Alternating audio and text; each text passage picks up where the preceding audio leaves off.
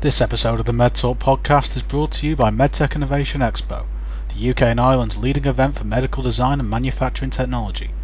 Register now at medtechexpo.com.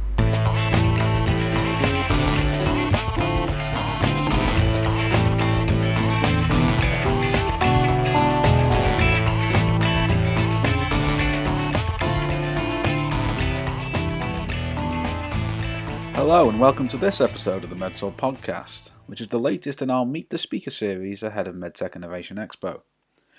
I'm Ian Bolland, Acting Group Editor of Life Sciences of Rapid News, and today I am joined by Dan Clark from CHEATA. A clinical engineer of over 30 years in the NHS, while looking ahead to his seminar on day one, I talked to Dan about the progress made when it comes to NHS technological adoption, and in areas where the NHS has become more savvy plus whether there is a change in approach when it comes to adopting new technologies within the health service in light of the pandemic.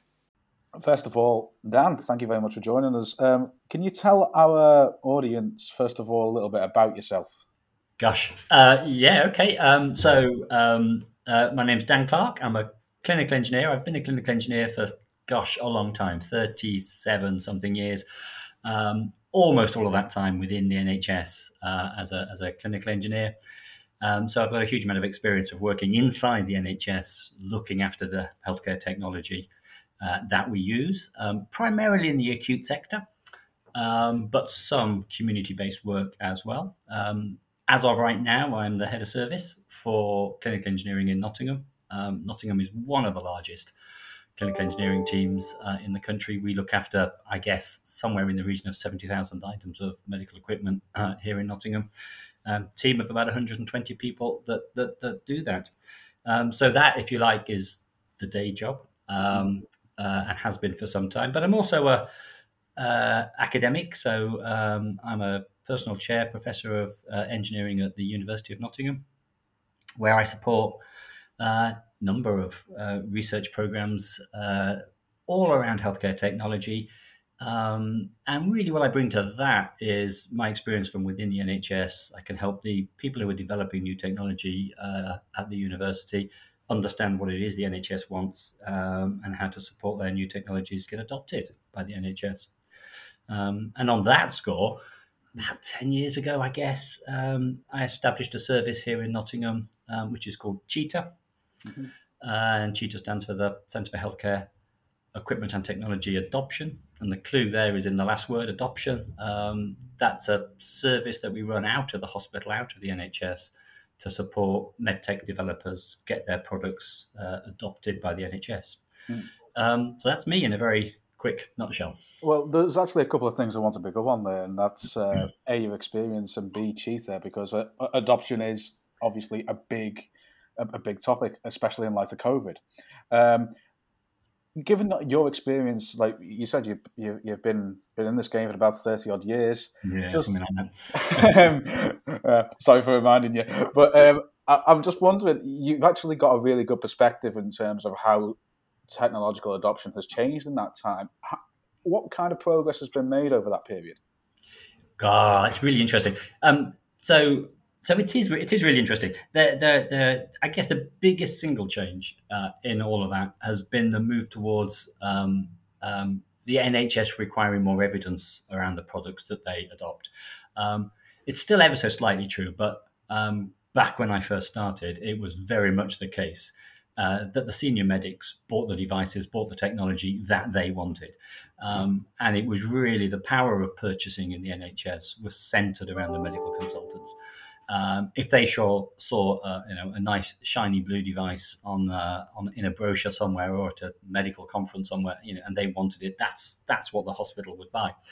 Um, over the years, the power of the consultant, the medical consultant, in demanding uh, technology has changed, um, and we are very much more now about what can that technology do to solve the problems that we're facing in the NHS, and the NHS is facing a huge number of problems.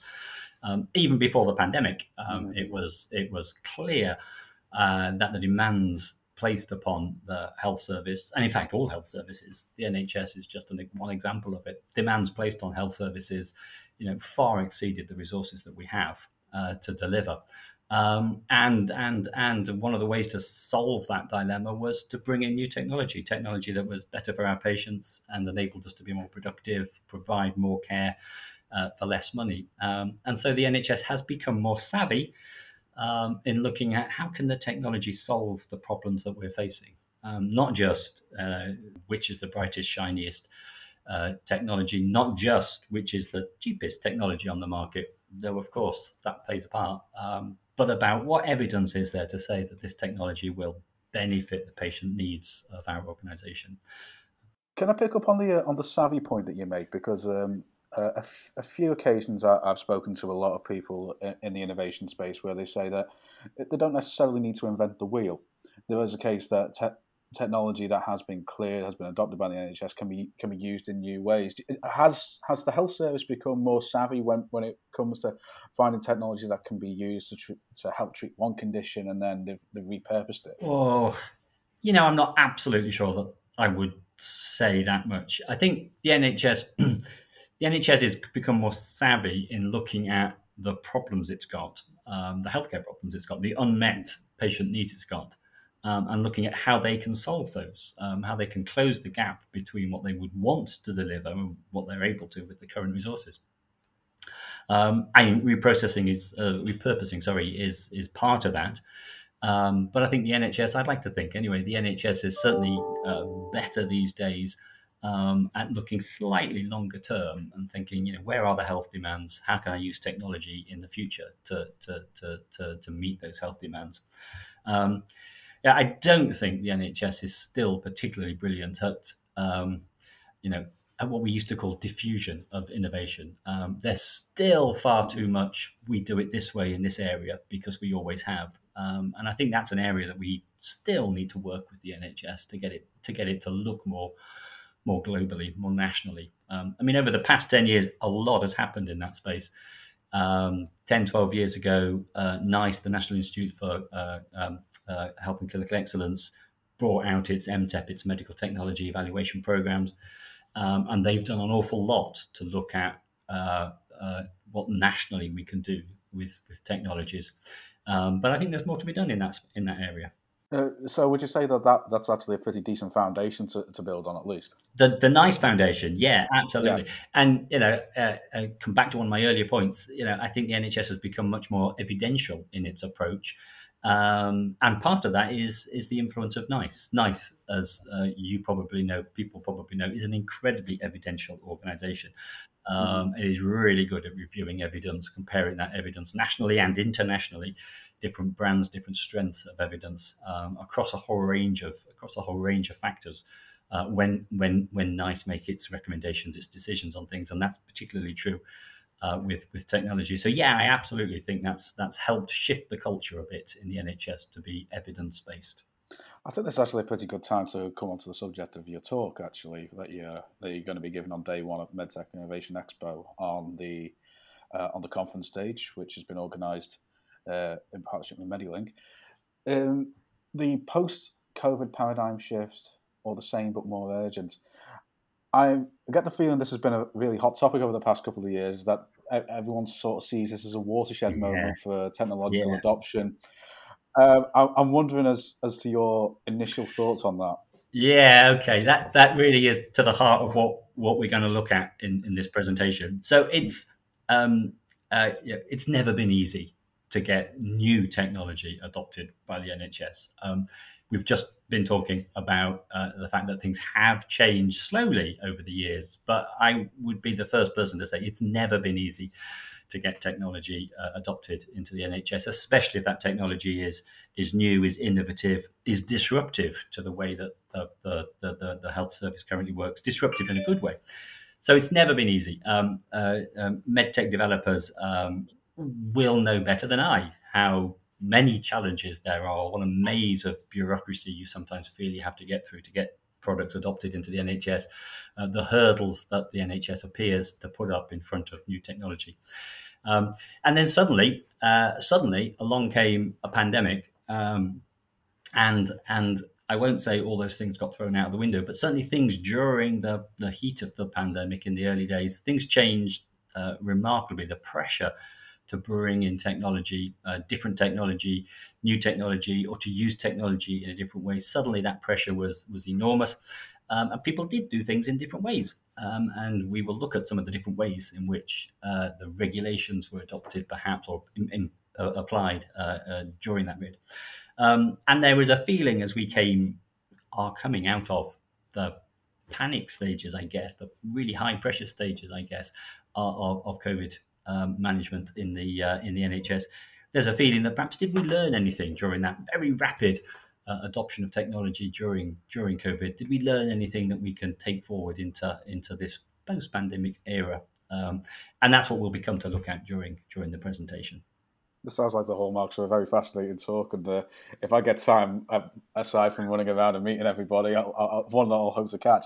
Um, so thank you very much for this preview so far. Um, Fantastic, thank you. One thing that I would um, I, would like I'd like to ask you in, in term, and that's the everyone will associate technological change for, because of COVID with remote health and you know remote consultations. How, has that is that a big factor in your thinking going into this talk, or is there a little more to it?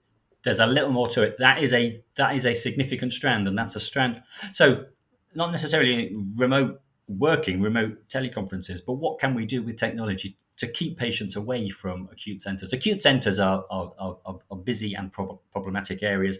Um, from, from a patient perspective, patient has to come into an acute centre, and just simply travelling in and parking and getting into hospital is, is difficult for some for some patients and and, and their carers. Um, not to mention that hospitals can be frightening places. Not to mention hospitals can be detrimental to your health. You know, people pick up infections when they're in hospitals, and they're incredibly expensive um, um, organizations run. Just just having somebody in a hospital bed uh, costs, you know, getting on for four hundred pounds a day just to have them here, let alone before we start treating them. So having patients in hospitals is not necessarily uh, the best place to treat them. So pre-pandemic, there was a move, um, and has been for quite a number of years. There's been a move to try and treat patients, uh, look after patients away from the acute hospital environment. Um, it's better for the patients, um, and it should be better for the healthcare system. And certainly, COVID then came along um, and accelerated that that move.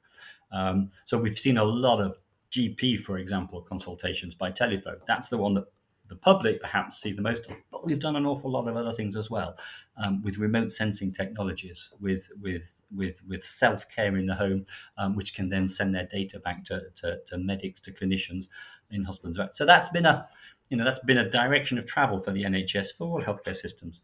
Um, for, for, for many years, a direction of travel which has most definitely been accelerated due to the pandemic. The uh, a, a, lot of a lot of your answers are focused on the patient element, but there is also the the organisational element and the work and the workload element in, in, terms of the NHS currently has record waiting times. You know, there's there was waiting times before the pandemic that they've only been exacerbated because of the pandemic. Um, sure. How how much of your talk will actually focus on how the technologies can help tackle the backlog? Yeah, we'll touch on that. I mean, the backlog, yeah, of, of course, you, you, you, you, 37 years working in the NHS, you'd be surprised if most of my answers didn't start from the perspective of the patient. That's that's why we're all here, and that's why you know that's why we have an NHS. That's why we have healthcare professions. That's why we have a medtech community. Um, you know, the the medtech community provides the technology and the solutions that, that are there to look after our patients and make life better for our patients. So we we generally start. I generally start um, everything that we, we talk about, that I talk about and I present, will be focused on on, on what's in it for, for, for, for the patient. But but absolutely, um, you, you, know these new technologies and the support that we can provide for the medtech community. Uh, to, to, to, to, to enable us to treat patients away from the home, uh, away from the hospital, and in their own homes, um, and actually to go up upstream where we can to prevent patients needing uh, act, to access uh, uh, healthcare would be better still. So a lot of the remote sensing um, and, and self management of patients, you know, uh, brings a system benefit, brings a let's let's face it, brings a financial benefit to the NHS. Um, if if we don't have to bring them into hospitals and intervene, and, and then it's better for the patient because they don't have to have the intervention, but it's better for us because we don't have uh, the cost pressures of, of, managing those patients. You're right, the backlog is huge. You know, we've got over six million people now waiting for therapy, so uh, or some level of intervention. So, so you know, the challenge is absolutely there. Um, how can we get that backlog down, and how can we stop it getting bigger by looking after patients before they get ill, if possible? Well, thank you for giving us um, your thoughts so far. I've actually got one final point, and that is okay. um, it's, it's it's it's a it's a question for you in terms of what do you want people to get out of your talk when when uh, when they when they come and when they come and watch and listen to you? Oh, well, that's the million dollar question. So so I guess what I'd like people to get out of the talk is is that um, although it is difficult, has always been difficult to get new technology uh, adopted by the NHS, and although the NHS looks like and I know it does, looks like an organization that is slow to adopt and slow to take on board innovations. Um, the NHS recognizes, I mean, it really, really recognizes um, that it will not get out of the current the current backlogs. It will not get out of the current pressures it's under unless it does things differently. Carrying on doing the same thing we've always done is not going to be uh, the way that we solve this problem. So the NHS recognizes it needs to innovate, um, it needs to adopt innovative technologies. Um, and if there's one message to take away uh, from my presentation, um, it will be that the NHS is open to those innovations um, and we can help the medtech, uh, the medtech uh, environment, the medtech community, help them to help us sort out that problem. Okay, well, Professor Dan Clark, thank you very much for, you, for your time today. Thank you. You can you can actually, for those listening, you can go along to see uh, Dan's talk at half past one on day one of the MedTech Innovation Expo on the MedTech Innovation Conference stage, and that's that will be on the eighth of June. Dan, thank you very much once again for your time. Lovely, thank you very much.